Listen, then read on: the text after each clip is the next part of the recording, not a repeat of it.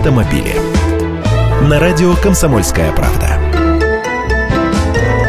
Здравствуйте! «Лады» остаются самыми привлекательными для автоворов в Москве. Аж 13% всех преступлений, связанных с незаконным завладением автомобилем, а это и кражи, и угоны, и грабежи, и разбои, приходятся на долю продукции «АвтоВАЗа». Такие данные приводят сыщики Мура. Но здесь картина не меняется, примерно то же самое было и в прошлом году. Не меняется и популярность японских иномарок у угонщиков. Правда, Toyota с Mazda поменялись местами, но от перестановки мест этих слагаемых никому легче не стало.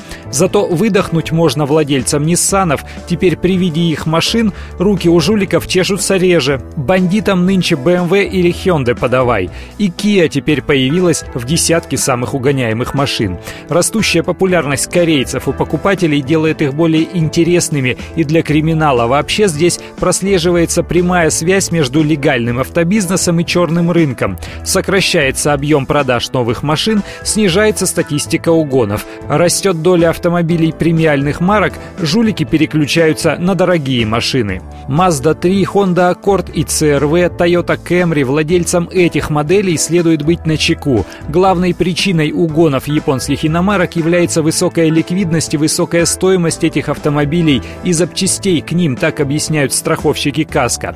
А некоторые дорогие машины премиум-класса похищаются под заказ. Большинство же из наиболее рискованных моделей угоняются подержанными, под разбор, так как новые и оригинальные комплектующие к таким машинам стоят намного дороже. Автомобили.